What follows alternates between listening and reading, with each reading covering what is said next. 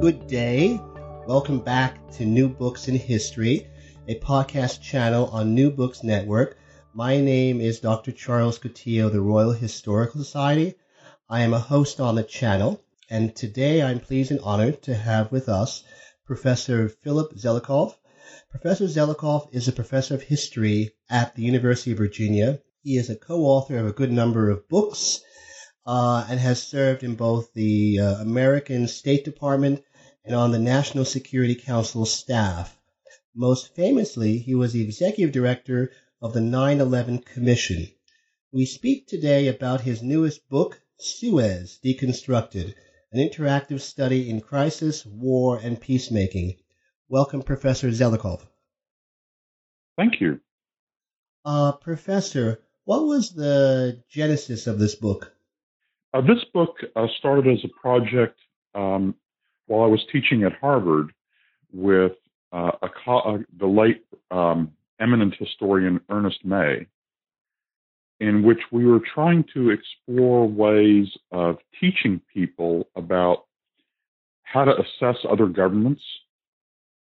And we hit on the Suez Crisis as sort of a laboratory case to use in exploring all the different ways other governments assessed each other, and then using that as a new kind of method in order to understand a major international event.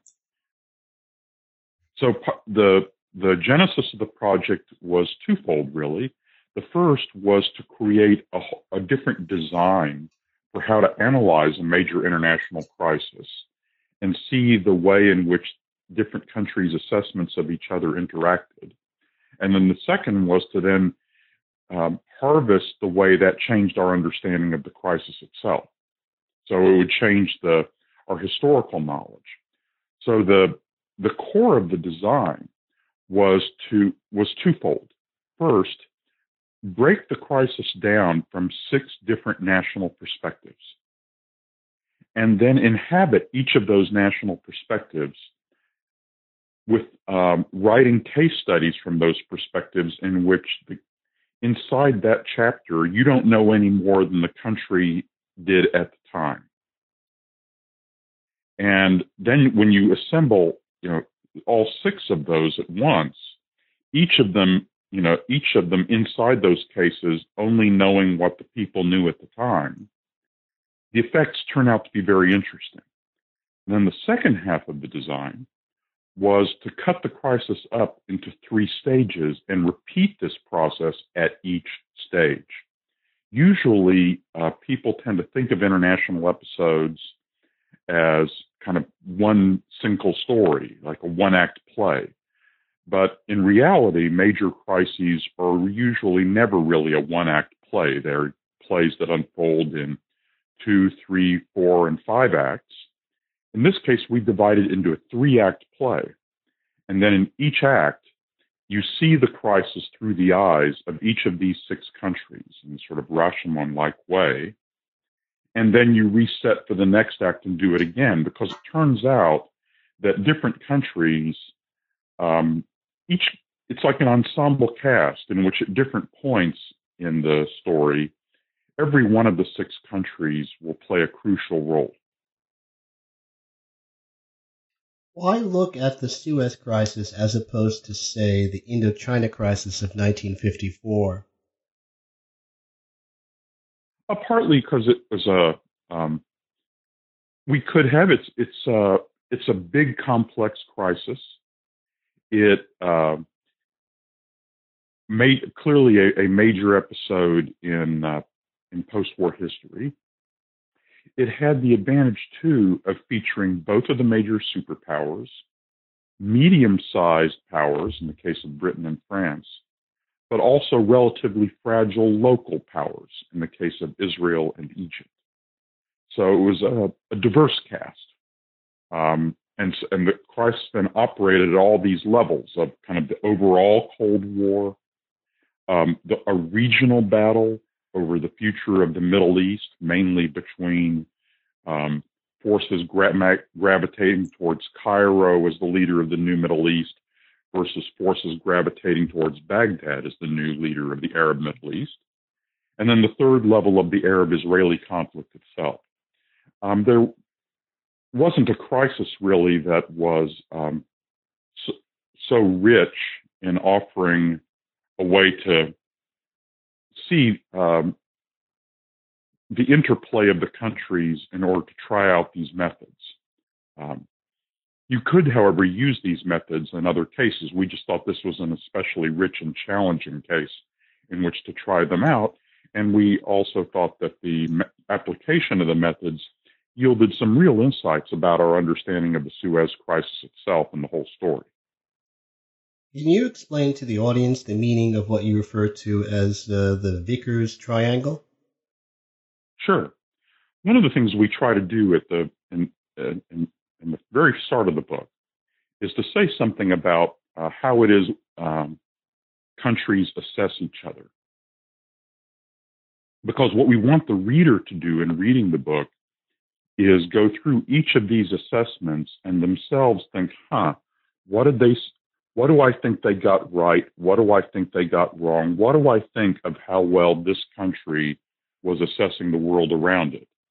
And then repeat that exercise again as they go through each of these country perspectives and thereby learn a lot. So to do that, we start by saying all countries, when they assess a situation, um, appreciate a situation as a compound of three kinds of judgments. And this is where the term Vickers triangle comes from.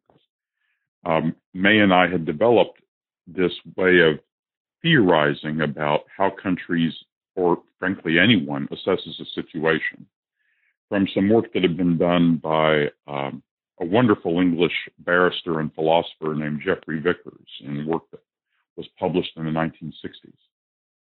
And we say that any appreciation of a situation is a compound of three kinds of judgments judgments about reality, what, what's going on, judgments about value, what do I care about, and judgments about action. What can I do? What can I do about this? And that actually this is a seems very simple, but actually these three sorts of judgments constantly interact. So, for example, you tend to pay much more attention to things you care about, or you tend to care more about things if you think you can do something about them. And so, if you if you um, basically just start by breaking down any assessment by noticing what are their reality judgments, what are their value judgments, what are their action judgments, and how are those interacting. That's a very relatively simple but very powerful way in which people can analyze the assessments of governments. Another virtue of that triangle is that it really forces you to pay attention to the significance of action judgments in uh, the way people assess situations. Usually, people gravitate more to the value judgments or the reality judgments, and they rarely think hard about the way in which constant assumptions about action are influencing the way they're sizing up the reality of a situation. Can you describe the mental assumptions of what you refer to as, quote, the world of 1956, unquote? Yes. Um, the book uh, tries to spend some time before we even get into all the details of the crisis, just kind of bringing the reader into uh, this different, strange world, which is the world of people in 1956 because all these worlds of the past are, as one historian once put it, the past is a foreign country. And all these worlds are, are really quite different from our own. So we take people into the world of 1956 so you can get used to the assumptions and concerns that people in 1956 understood um, throughout the world. And one of the first of those, for instance, is just to start by saying this is a post war world all these people have spent much of their adult lives in the shadow of giant wars. The wreckage of war and the scars of war still all around them. This is even true for the Egyptians and Israelis in a variety of ways, including the shadow of the war they had just gone through between 1948 and 1949 um, over the establishment of the State of Israel. Um, so you then begin to set that scene. You set the scene of how did people think of the Cold War at that time? By the way, stressing the point that at that time, people did not think the Cold War was settled or stable. It felt more to them as if it was a sickening roller coaster of, of frights and then a momentary relaxation and then another fright again as the world of thermonuclear weapons is just becoming to shadow their lives. And then bring them into, for instance, the world of the Arab Cold War, which most modern day readers uh, don't understand, although actually another version of the Arab Cold War is unfolding before our eyes right now, in which um, the big arguments in the Arab Middle East are between whether you're on the side of the Iraqis and their allies or on the side of the Egyptians and their allies. With Baghdad and Cairo were the two poles. The Iraqis tending to side more with the British and establishment and status quo, and then the Egyptians tending to represent kind of the Arab revolutionary world, but also allied with uh, the Kingdom of Saudi Arabia, which was profoundly alienated from the British. Uh, and then there's a third, then there's the dimension of understanding the world of the Arab-Israeli conflict as it existed in 1956, when actually Israel was still a very new and fragile country, and Egypt was still a relatively new and fragile independent country, having uh, just overthrown its monarch four years earlier, having just negotiated an agreement to um, expel the gigantic British base that had dominated Egyptian political life for generations. Um, so you're just putting people into that world before you launch them then into the details of this crisis that begins to unfold during 1955. What was more of um, game changer in terms of uh, regional politics in the near Middle East in uh, 1955? The um, formation of the Baghdad Pact or the Egyptian Soviet arms um, agreement? I think the uh, the explosive event of 1955 is the uh, entry of the Soviet Union into the Middle East through the conclusion of the giant deal to sell arms to Egypt um, which blew open the relatively stable military balance of the region. It also um, uh, blew open the, relative, the, somewhat stable balance between the power of Cairo and Baghdad. Um, that is, the Baghdad Pact is important. Um, that it, and the back, what the back for for some of your listeners, what was the Baghdad Pact? The Baghdad Pact was um, nominally an, uh, an. It was the British effort to restore an alliance network of partner states in the Middle East, in a way taking the place of earlier relationships that they had. At a time when um, Britain was still very powerful in the Middle East, and Britain and Europe relied on being able to get Middle Eastern oil that they could pay for with sterling, not dollars. The Bag, but the Baghdad Pact didn't fundamentally change the rivalry between Baghdad and Cairo. It was just another chess move in that rivalry as Iraq partnering with the British then developed relationships with Turkey and then with Pakistan and was trying to reach out into Jordan and into the Levant in order to extend its network of allies back with uh, partnered with Britain rival uh, against Cairo and its network of partners. But what the Soviet entry into the, the Middle East did is it blew open the precarious stability that uh, people had tried to keep from the West. As long as Egypt only got its arms from the West, um, the West, mainly Britain and France and the United States, had all agreed not to sell arms either to Egypt or to Israel, except uh, through common agreement. And so they had basically tried to withhold uh, modern arms from both Egypt and Israel, and both of those armies then had very modest armaments.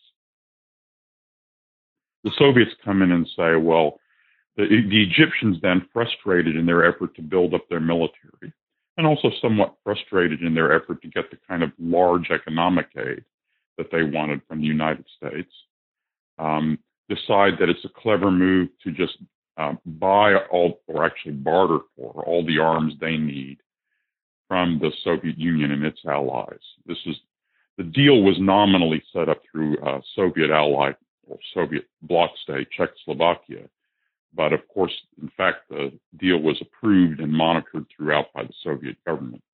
And the Soviets received basically Egyptian cotton in exchange for supplying hundreds of modern tanks, modern jet aircraft, uh, which Israel really didn't have, um, and so on. This wealth of supplies that was going to flow in and make Egypt a major military power, which would both show up Baghdad and frighten the Israelis.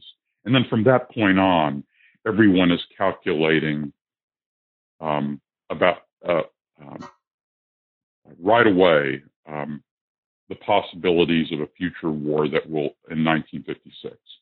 So long before people are reading about the Suez Canal, the major crisis is the general expectation that Arab Israeli war is about to resume on a much larger and more dangerous scale in 1956 because of the Soviet arms deal.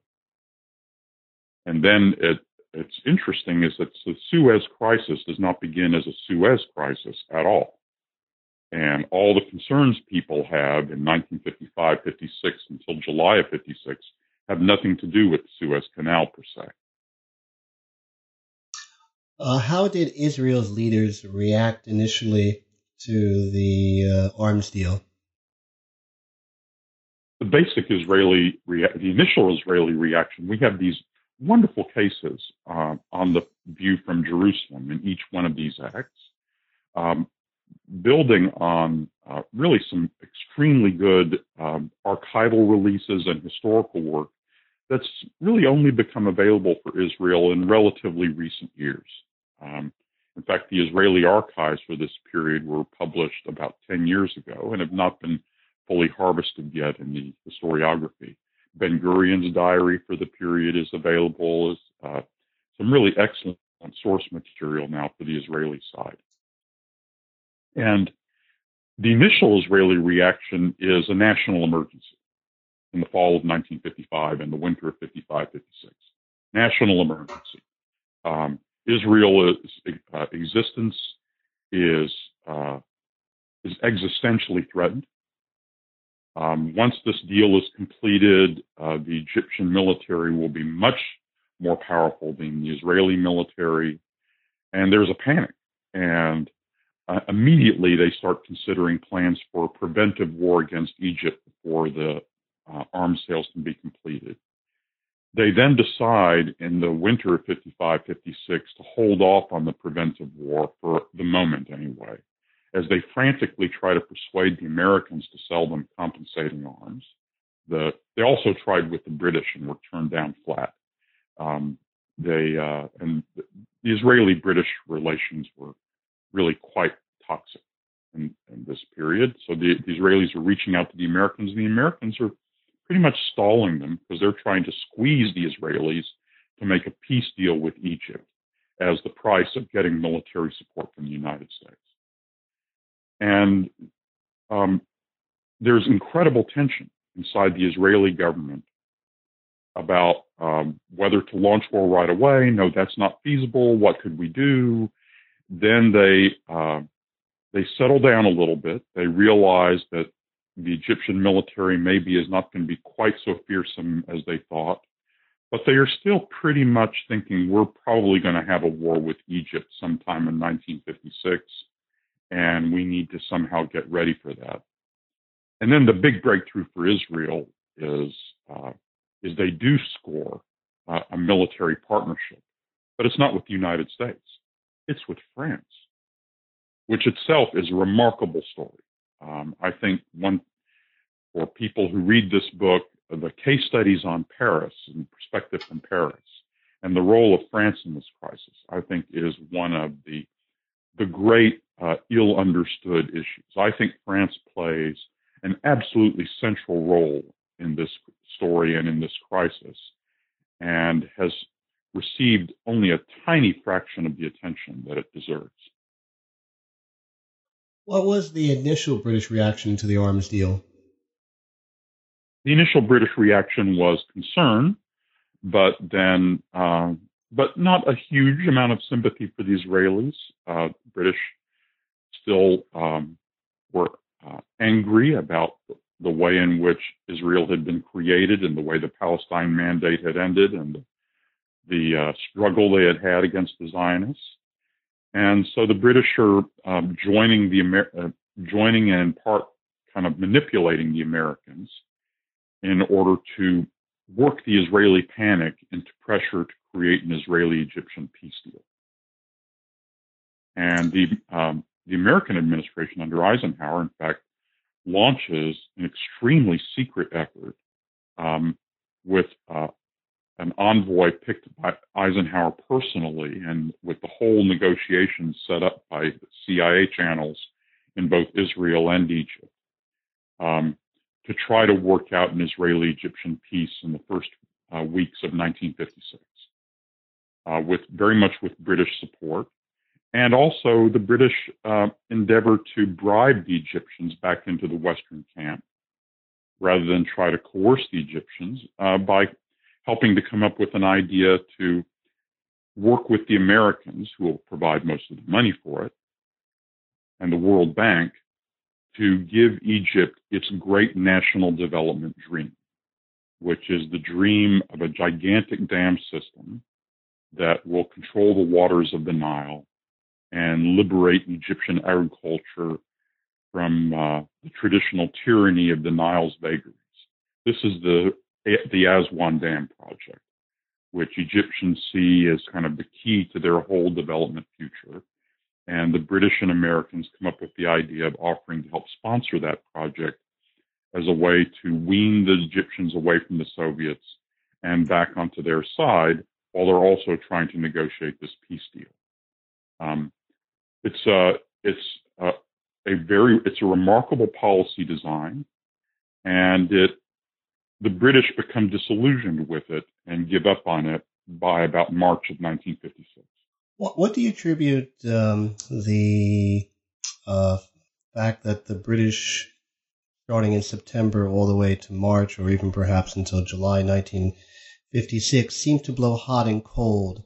Uh, at, initially in September, October, they're very surprised, upset, and uh, even have some degree of um, alarm about the arms deal, but they don't actually take any of the coercive measures that they could have taken. The chief one, of course, being that they could have halted the withdrawal of their troops from the Suez Canal base, which goes as scheduled and is wound up in June 1956. What do you attribute this uh, erratic behavior to? The British are ambivalent about the Egyptians. Um, and indeed, the ambivalence is inside Anthony Eden himself, the prime minister.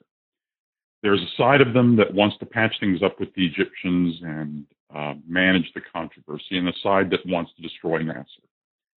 And in the fall of 1955 and beginning of 1956, the British reconcile this ambivalence in a story that runs something like this, that they tell themselves and that you can see in the documents, which is we're let's make one big effort to try to win that, bring Nasser along, and make him con- a constructive partner.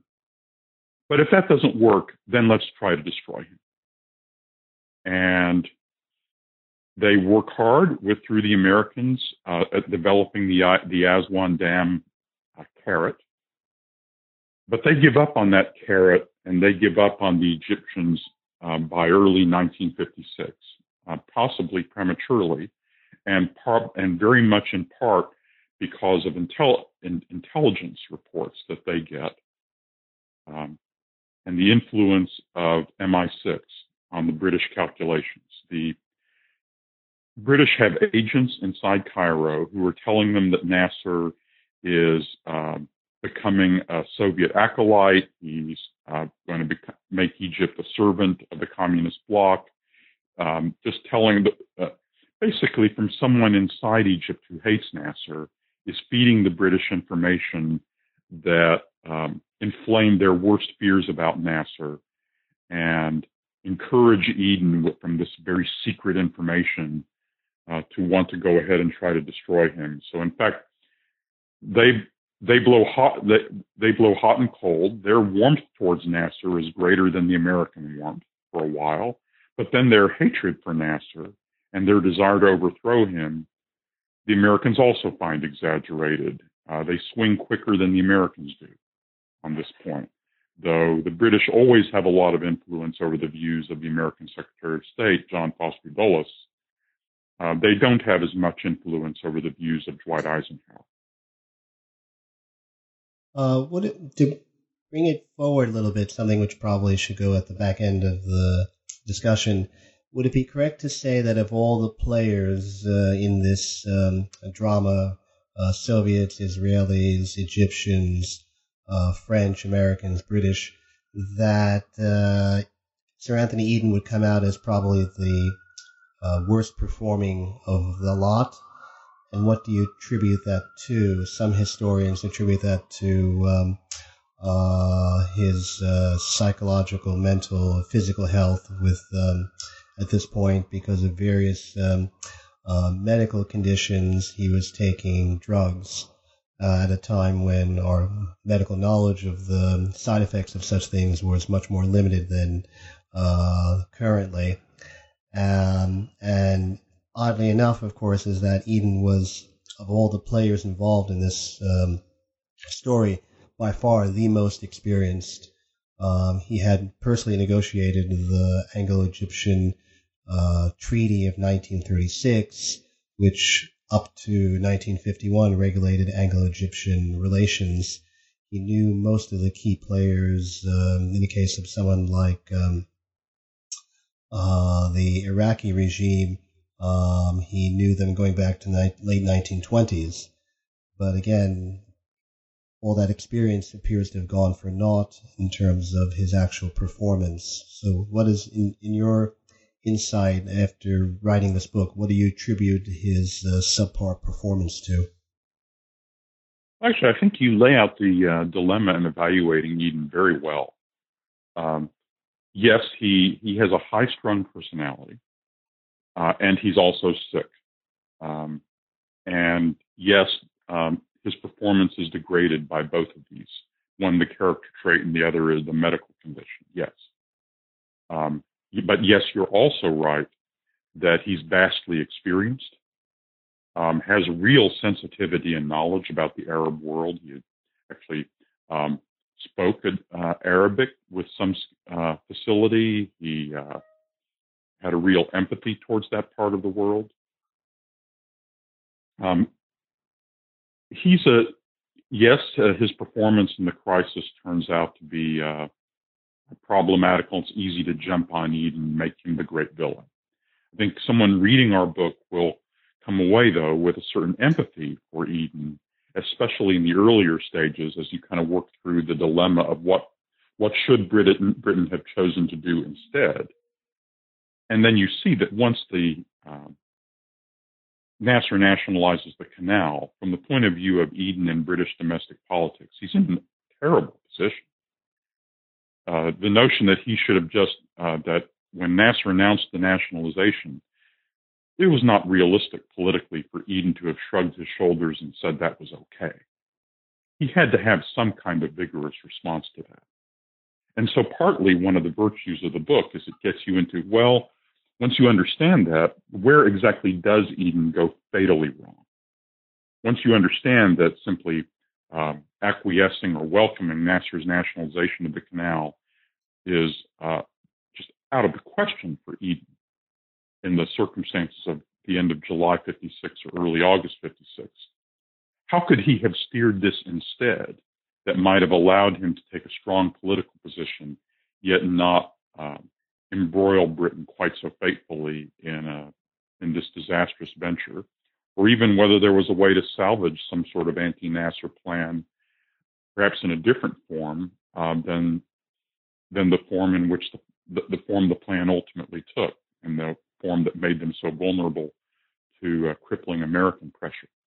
So you, I think the reader will end up uh, being critical of some of Eden's choices, but also much more empathetic to understanding those choices. And uh, one of the problems that Eden has is, in a way, is that he's too confident about his experience and too confident about his ability to run the foreign policy more or less himself. That he doesn't, with all his skill, in a way, it's partly because of his confidence in his skill. He's not doing the uh, the careful written staff work and policy analysis that actually has been so often a strength of the British government during these years and in the pre and in the 1940s, and to kind of work out an alternative solution and analyze alternative solutions.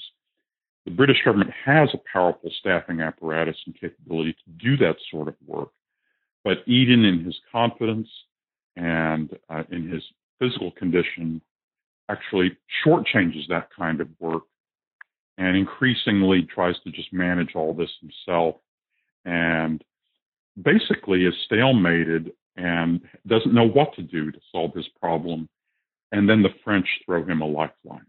The French have come up with a wonderful idea that Eden then grabs at, um, but which never would have happened if the French hadn't developed the plan. Uh, what did Nasser want exactly circa late 1955, early 1956? In the book, you say this is not exactly entirely clear matter for um, historians to ascertain as of yet. Well, I think you you right. We you have evidence for whichever theory of Nasser you like. In a way, um, we have good access.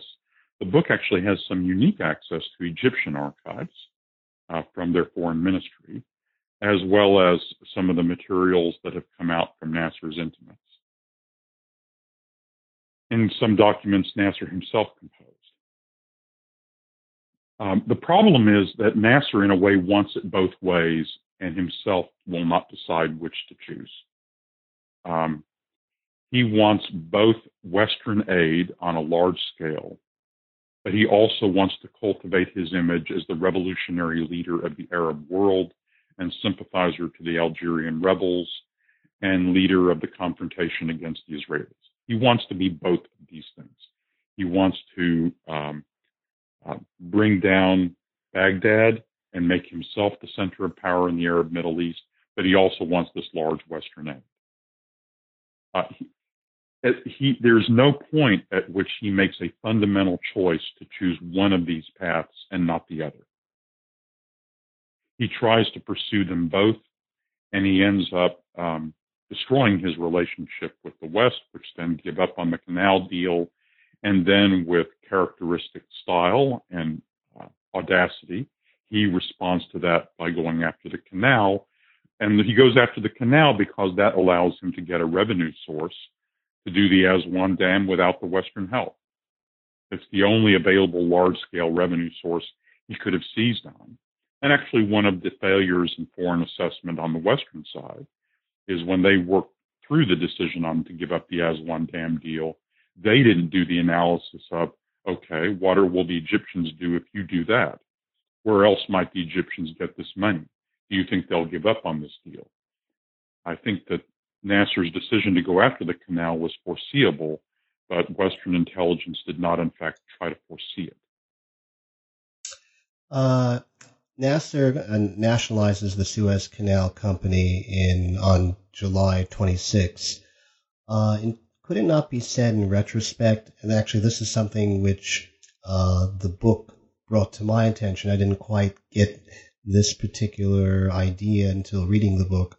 Um, one of the reasons why the book should be read by um, uh, the scholarly community who is interested in this particular crisis um, is that um, perhaps if in um, July 27, 28, 29, first when Robert, the American Deputy Undersecretary of State Robert Murphy is sent to London, and then eventually thereafter when John Foster Dulles, the American Secretary of State, goes to London uh, to discuss the matters over with the British and the French, if at that point the Americans had stated clearly that uh, the use of force to resolve the crisis uh, was something that they would oppose, that perhaps, as opposed to them in essence saying that the same thing in mid to late August, when uh, they did sort of at that point, Eisenhower in particular, enunciate that uh, idea that um, uh, perhaps the British and the French would have um, gone a different route, have not um, um commenced uh, the mobilization of forces, uh, which they did um, uh, by the middle of August, um, and that they would have not at that point been felt the need to, in fact, uh, resolve the crisis on their own terms or employ force. Yes. So uh, I think that's a good summary. I think the um, the easy answer is is this: the Americans, basically Dulles in particular, follows the British and French lead as to how to structure the diplomacy during the first week. During the first week, the Americans in Washington are actually unsettled and and divided about how to respond to Nasser's move. There's a whole cacophony of views, including some who favor the use of military force. Um, that's during the first week or so.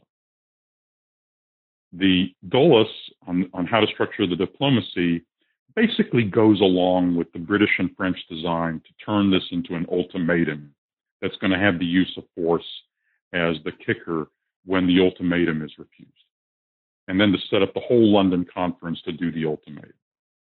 So during that first week, uh, understandably, the British and French kind of structure the whole thing their way.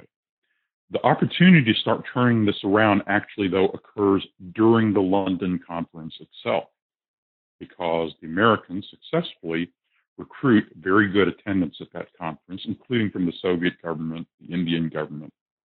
And really, after that first week or so, um, Eisenhower begins to exert his influence. The American government settles down into a convinced view that no, this is not going to, should not result in the use of force against Egypt. I think that starts settling into place by the middle of August.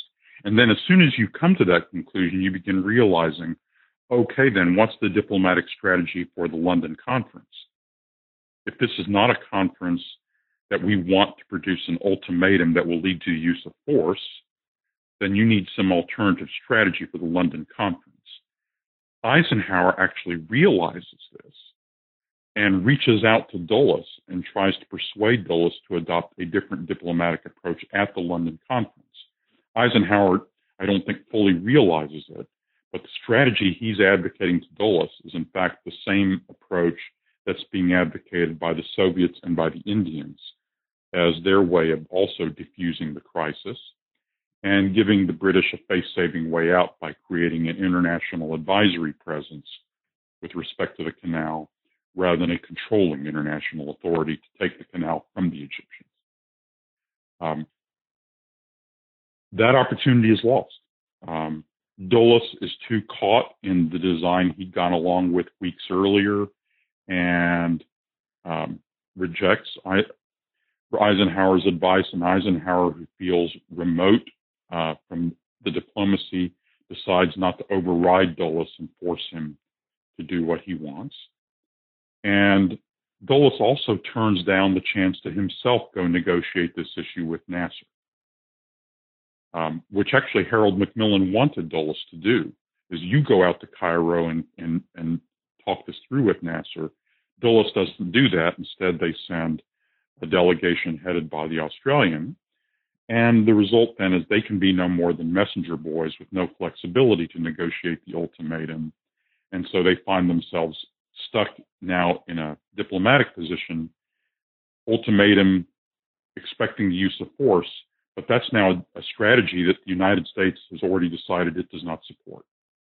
At the time that that strategy is being executed, and as soon as Dulles comes home, um, he's very quickly engaged in trying to come up with a new strategy, another diplomatic approach to take the place of the now abortive strategy that's being executed from the first London conference. Was not the other chief variable besides, in, in terms of the crisis itself, besides this American ambiguity um, from July 26 to, say, the middle, latter part of August, the fact that militarily speaking, the French and the British could not execute a coup de main. Um, they could not immediately um, employ force to um, uh, take the canal zone uh, from the Egyptians, and that they needed four to six weeks of military preparations in order to be able to do so. Yes, um, that's a crucial factor. The um, the lack of readiness, the lack of contingency plans for something like this, which then uh, forces a prolongation of the crisis until the British and French militaries can be made ready, um, is a real source of delay. And then that pretty well forced a military plan um, that would have required action in September. I think what's more fateful, though, is even after they organize that plan, is then um, they don't go they don't go forward with that plan. They scrap the plan again and come up with another plan responding to the American pressure to try the diplomacy in a different way. And the Americans are now trying to stall and avoid any use of force at all. Now, in essence, uh, the um, time period when force would have been acceptable to the Americans because they were not, um, they were still ambiguous um, in early August uh, was the time period when the British and French could not actually use force, and that they when they could use correct. force, um, the Americans had Americans already, had already made up their mind that they were opposed to it. You are correct. And so by that time, the Americans are already pushing an alternative diplomatic strategy that's trying to avoid the use of force. The British then have the choice of either going along with that American stall and what they do is temporize. They go along with the American stall while still trying, while still um, hoping to use force. And then that just makes their situation even worse. As time passes, uh, political support for the use of force actually begins to evaporate in Britain itself. That support had been there hmm, for the first weeks. And then by the end of August, early September, it's already dissipating. And now Eden really is caught out. He's got a strategy that is losing support even in his own government, in his own country, and in the Commons. The Americans are no longer with him.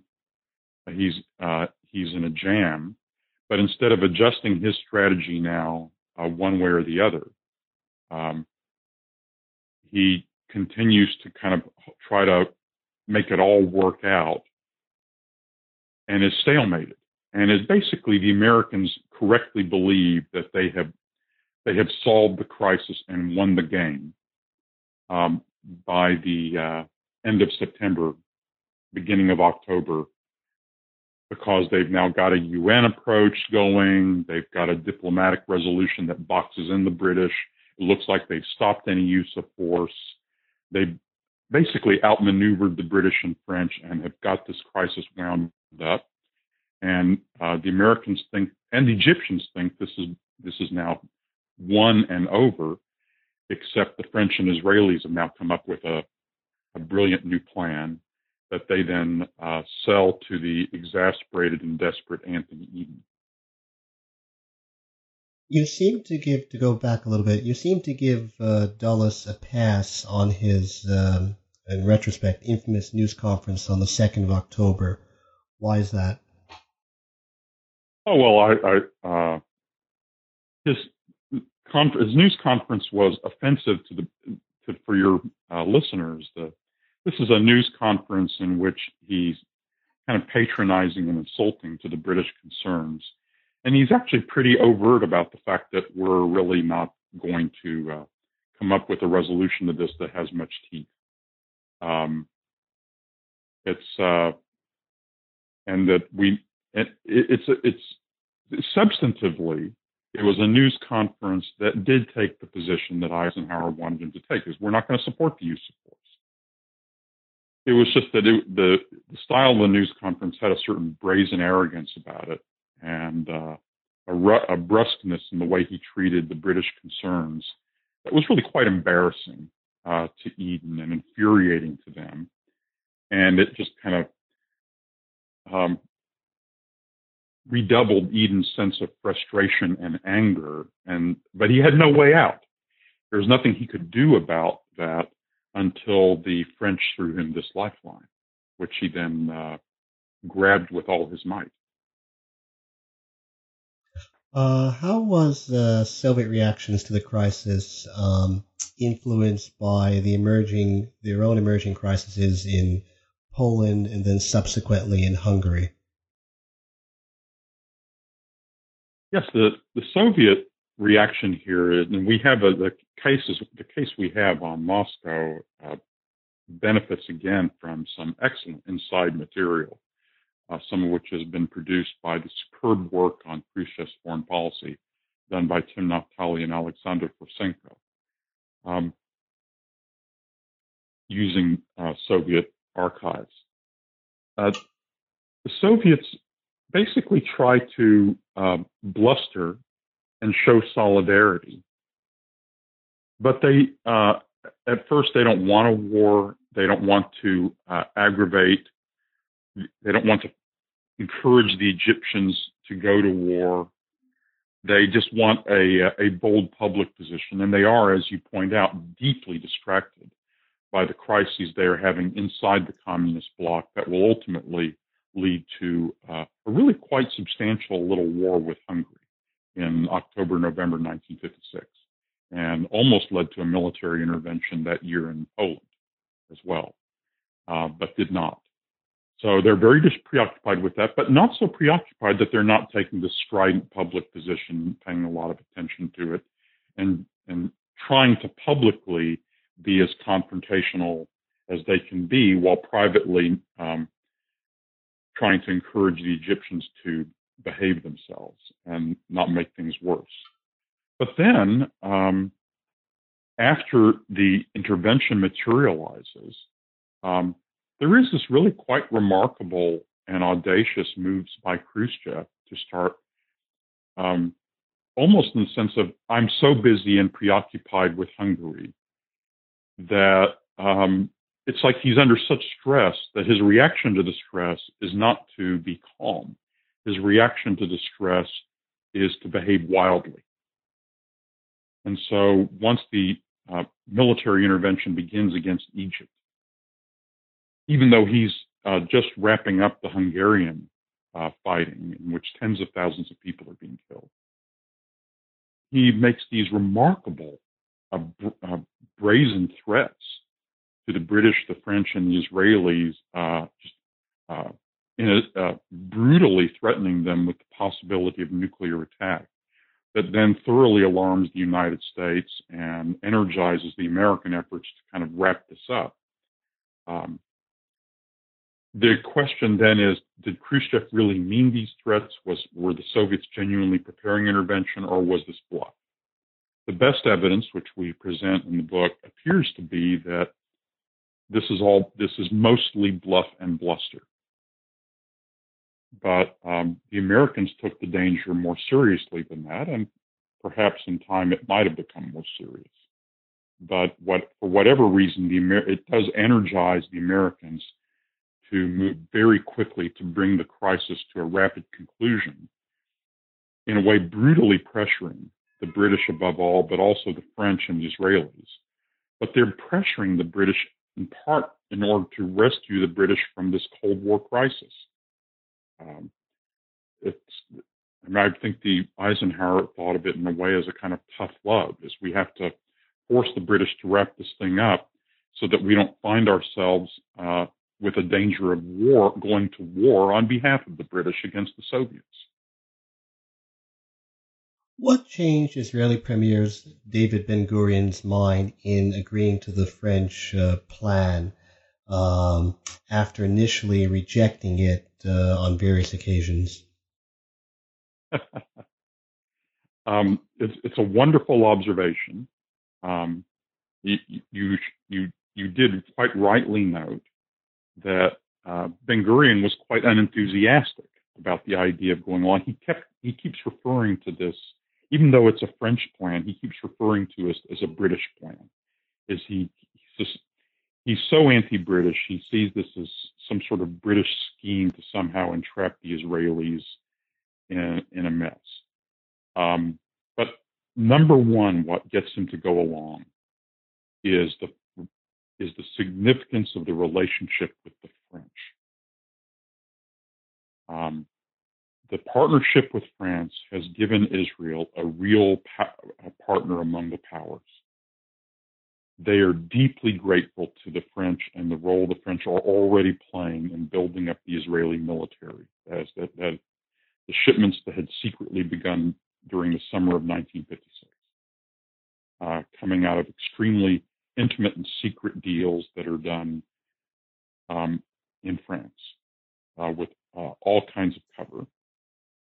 And Ben Gurion, uh, above all, feels that he owes it to the French to help to to play this accommodating role in the plan they developed as in order to sustain this partner, this vital partnership, defense partnership with France, which ultimately, by the way, will become a partnership in the development of atomic research and nuclear weapons, by the way, in both countries, France and Israel. So it's a very important partnership. Um, and second, uh, it does give them a way of trying to uh, deal with Egypt and, and resolve uh, the border security issues in some decisive way. These border security issues that had been gnawing at the vitals of the Israeli state ever since its birth and had made the Israeli state living in a chronic state of insecurity uh, uh, in the seven years of its life. So those two factors uh, above all. Um, but it was a it was a close call, as you point out, for Ben Gurion, and it, there was a, a, a, vehement argument about it in his cabinet his cabinet, uh, which we have now excellent records about the discussions of this in the Israeli cabinet. And they were all quite worried about the American reaction. They foresaw some of the dangers there. They kind of accepted the wishful thinking reassurances that the Americans could be brought along, but their assessments of the Americans are often perceptive. By the way, Abba Eban, from, who was in Washington at the time, was especially acute and perceptive in his appraisal of the Americans. And uh, but his advice uh, was discounted, and they decided to go along with the French plan. But this is another way of underscoring the French are the essential midwife in this whole episode. Uh, there's no way the Israelis worked this out with the British. Their relations with the British are terrible. In other words, the French are the indispensable partner to the British. The French are the indispensable partner to the Israelis. Without the French, this coalition does not happen. And the French uh, provide the guiding energy. Um, really, uh, you, one may not like the French plan, but you have to admire the skill and energy with which it was put together. Um, that's why they are the they are the indispensable player in the creation of what we know as the Suez Crisis. And that's something that the Americans missed uh, yes, prior yes. to. Americans, you're absolutely right. The Americans, uh, and by the way, like most historians today, they focus overwhelmingly on the British and don't pay nearly enough attention to the French. And the French role, however, is the secret to the crisis and even in 1956, the Americans were not paying enough attention to the French and to the French role. Um, they are. Un- I comment that in 1956, uh, it was characteristic for people to overestimate the British and British power and underestimate the French and French power.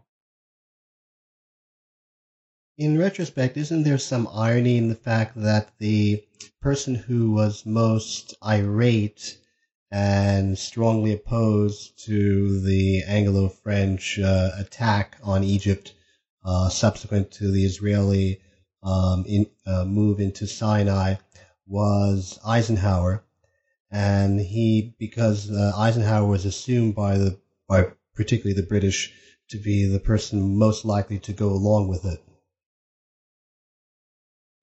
Now, it is, it is ironic, but the British should, should, of course, not have been surprised at all since Eisenhower had made his views on this extremely clear in repeated letters and exchanges with Anthony Eden, uh, even in the beginning of September 1956.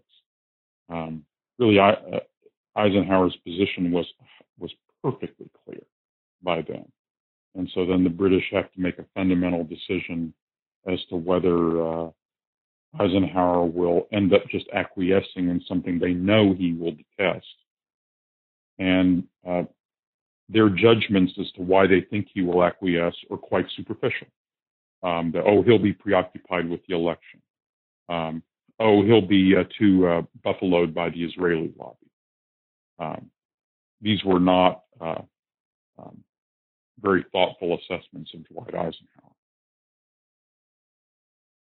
And in fact, isn't this another example of um, uh, the failures of British decision making, or particularly Eden's, because there was, of course, a famous dispatch by the British ambassador in um, Washington, Sir Roger Makins, pointing out that uh, Eisenhower in particular, but the Americans in general, were opposed to the employment of force as a means of uh, bringing Nasser down or reducing his influence. And then I think well, Nasser Roger, put, I'm sorry. No, go ahead.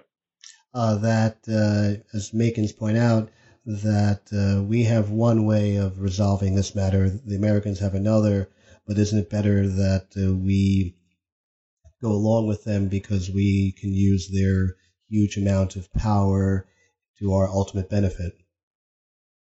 Well, you're quite right, but Roger Makins doesn't know anything about the French plan. And um, Makins, actually, with practically the entire Foreign Office, with maybe one exception, um, is uh, pretty much in favor of accepting the United Nations uh, face-saving resolution of the Suez crisis that the UN comes up with at the beginning of October. And Makins thinks that's the uh, that Britain should go. Makins, and in fact, I think Selwyn Lloyd, the Foreign Secretary at that point, were ready to grudgingly go along with that resolution had the French not come in with this lifeline for Eden, about which Makins knows nothing. But yes, you're right that the British there's no reason for the British to make this bad assessment of Eisenhower. It's worth uh, not entirely putting everything on poor Eden. Uh, Eden is very poorly served in this period by British intelligence. British intelligence has is the source of these extremely inflammatory uh, secret reports about Nasser and Egypt that inflame Eden's views. British intelligence is coming up with half-baked schemes to overthrow Nasser and overthrow the government in Syria, all of which goes goes bad. Um, British intelligence is not providing very helpful assessments of what's going on with the French and the Israelis or the Americans. So the Foreign Office's analysis of what's going on is uh, generally pretty good. Eden does disregard that but he's also not being especially well served by uh, by the intelligence side either. But uh, you're right that it really once the he's isolated and boxed in, um, the French throw the lifeline, and really once the French throw the lifeline, there are only a few people in in the whole British government who even know about that or even fully understand the plan. And at that point, pretty much the whole analytical machinery of the British government has been cut out of the policy process from about October 14th onward. Uh, what would you attribute, which particular variable uh, which caused uh, uh Eden to cease the employment of force on November 6th? Was it the um, crisis or alleged crisis, in retrospect, it was found not to be a crisis on pound sterling? Uh, was it the um, uh, undertakings at the United Nations? Was it the clear American opposition? What would you attribute the sort of key variable which caused Eden to, um, even though probably within 48 hours the British and French forces would have controlled the entire Suez uh, Canal area, to say stop? I think um, I think if you had asked Eden himself this question and he gave you an honest answer, he would have probably told you it was the the accumulation of all the problems, um, the hysterical domestic atmosphere, the American the the American and UN political pressure, um, the uh, um, the, so, the the rising tension with the Soviet threats, plus the oil and currency issues, the oil and sterling issues. If you, but I actually think in some ways the number one uh, uh, in that list, probably number one would be oil, and number two would be um, the strength of Eisenhower's uh, personal position and prestige. And I mean, he had since the opposition in Britain is entirely against him, and people are pouring into the streets. And then he doesn't even have the Americans either. So, um, kind of, what's his base? And then we're now, they're now about to they're now rationing oil on top of everything else. Um, and the situation is especially dire because the Americans are are squeezing them very quietly, by the way, not ostentatiously, but quietly and powerfully on the oil. Yes, there are the concerns about sterling, and uh, as Macmillan is also beginning to panic and change his views, Macmillan, who had previously in the crisis been one of the most ardent hawks, and that's a fact. You know, that's part of the domestic factor. But I, I think the uh, at the top of the list of five or six things that cumulatively break Eden, and uh, I think Eisenhower, Eisenhower and oil are at the top of the list. You seem to evaluate Eisenhower's performance in the crisis very highly, which, um, given the fact that his uh, did not have much by way of detailed knowledge of the area. What do you attribute his how do you attribute his ability to perform so well? Um, Eisenhower, I attribute it to uh, Eisenhower's training and ability actually to do analytical policy anal- policy work and analytical assessments of the situation. It's, uh, one should never forget that Eisenhower came to his position of stature in the U.S. Army on his strengths as an analyst and policy staffer, not as a commander of men in battle. He had been the best staffer in the U.S. Army in 1942, impressing the other best staffer in the U.S. Army, which was George Marshall, the chief of staff. Um, these were very analytical people. They believed in written staff work and in calm, careful analysis of what are your objectives, what's the situation, what can be done, by what time, with what means, and doing that calmly, even under duress. And Eisenhower had deep experience at this point in performing cool, calculated analysis under duress. So what's striking during the crisis is, and you can see this in the documents and in his diaries, is even in the midst of everything that's going on, is you see him kind of mapping out the assessments of the situation, the weighing of foreign reactions, the calculations of what military action might or might not accomplish. And he's always keeping his eye on the main ball. See, to him, the main ball, and a thing that's often lost in the analysis of the crisis, is the fundamental issue here is Arab Israeli war, with the possibility that the Soviets will come in on the Egyptian side and that we'll be obliged to help defend the Israelis. And indeed, during the summer, Eisenhower has put in motion really very secret plans to come to Israel's defense in the possibility of an Egyptian, a Soviet armed Egyptian attack on Israel. So he's constantly looking at the Israeli Egyptian conflict as the core here and trying to work on settling that or else providing a defense solution to that. So one of the brilliant things he does during this crisis is he sees that the way the crisis should be resolved has to include something that solves the Israeli border security issue. Very few other people are, see, are, are, are keeping that object in mind during this crisis, but Eisenhower does. And his efforts, along with uh, Lester Pearson in Canada and Dag Hammarskjöld and his staff in New York, really create one of the most brilliant and creative policy solutions in the whole story, which is the creation of the UN Emergency Force and the mission of that force, where they take thousands of international troops, mainly Canadian and Indian, and put them in a substantial belt in the thousands along Israel's borders to demilitarize that and effectively eliminate the Israeli border security issue. So a crisis that seemed superficially to be about the canal actually was resolved in a way that solved the Israeli border security problem and brought peace to the Arab Israeli situation for 10 years. And what turned out to be an absolutely invaluable window for Israel's national development.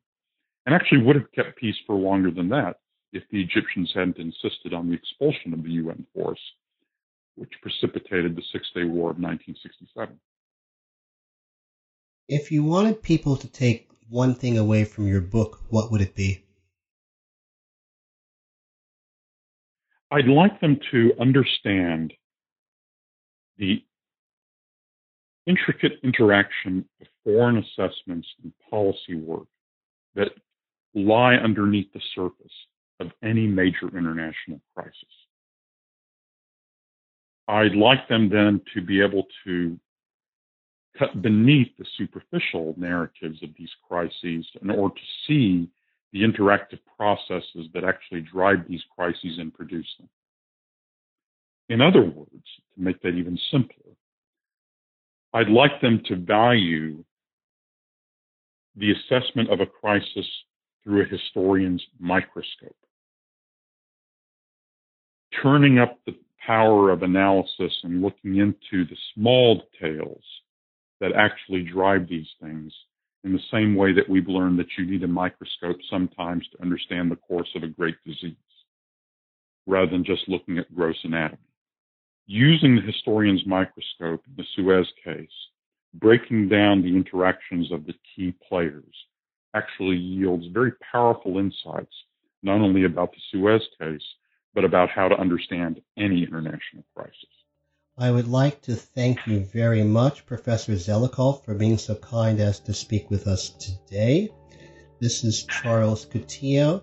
Thanks for listening to New Books in History, a podcast channel on the New Books Network. Thank you, Professor. You're most welcome. Thank you.